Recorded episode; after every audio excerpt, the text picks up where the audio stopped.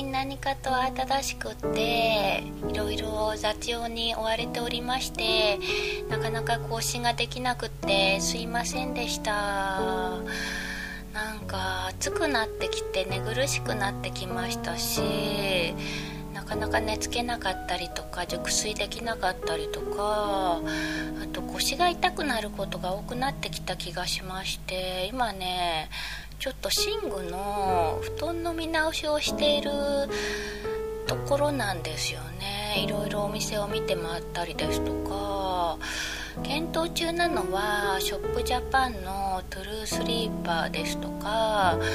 ニトリの点で支える体圧分散式布団ですとか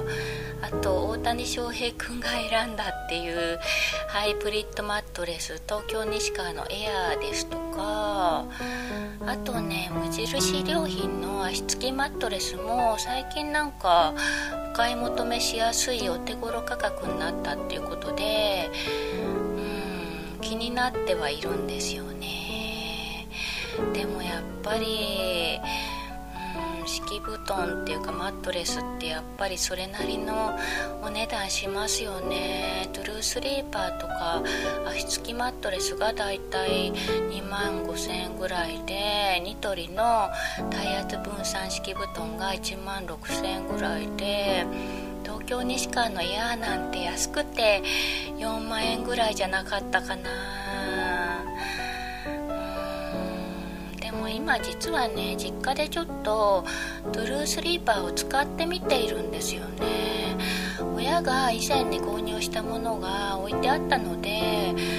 ちょっとね試しに使わせていただいております。そしたらねなんか柔らかめで寝心地よく感じますよね。こまで体を支えられているのか正直不安でわからないんですけどふわふわと気持ちよくって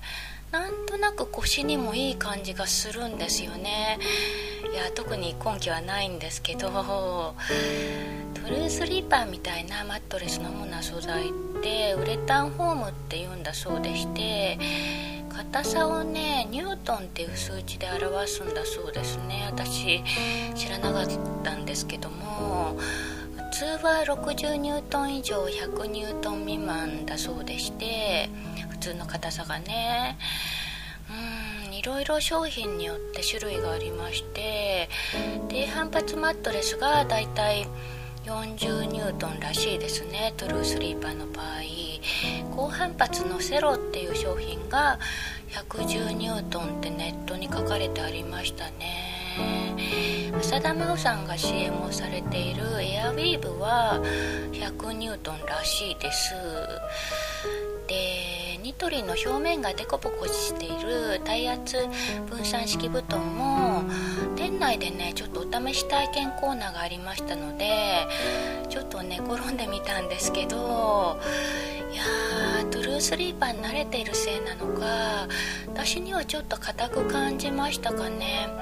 色もネイビーっていう紺色なのもちょっと好みに合わないかなと思いまして。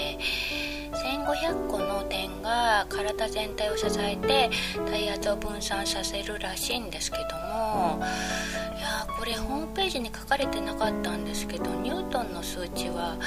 どのくらいなんでしょうねまでずっとフラットな平らな表面で寝ていましたので点で支える凸凹の表面に慣れていないせいなのか寝心地悪く感じるのかもしれないですよね。で西川のエアーも同じ凸凹のタイプらしくて一応体験してみようかなと思って西川の店舗まで行ってみたんですけどないですって言われましてまだ体験できておりませんね。まあどうせ私には高すぎるので買えないと思うんですけどうん今やアメリカでも大人気大活躍中のメジャーリーガー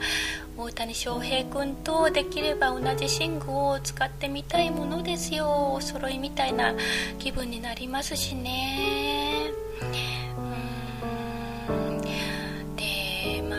見てみた結果今のところ買うとしたらトゥルースリーパーかなって感じなんですけどなんか通販ってちょっとうさんくさいイメージがあってためらってしまうのとあとね気になったのはちょっと体に密着するせいなのか寝てると体温が溜まってちょっと通気性がいまいちのなのか多少暑く感じる、感じたんですよね。夏場は少し寝苦しいかもしれないですかね。もう少し実家であと23ヶ月ぐらいかな。試してから購入を考えてみることにいたします。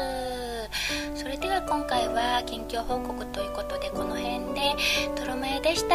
またね。バイバーイ。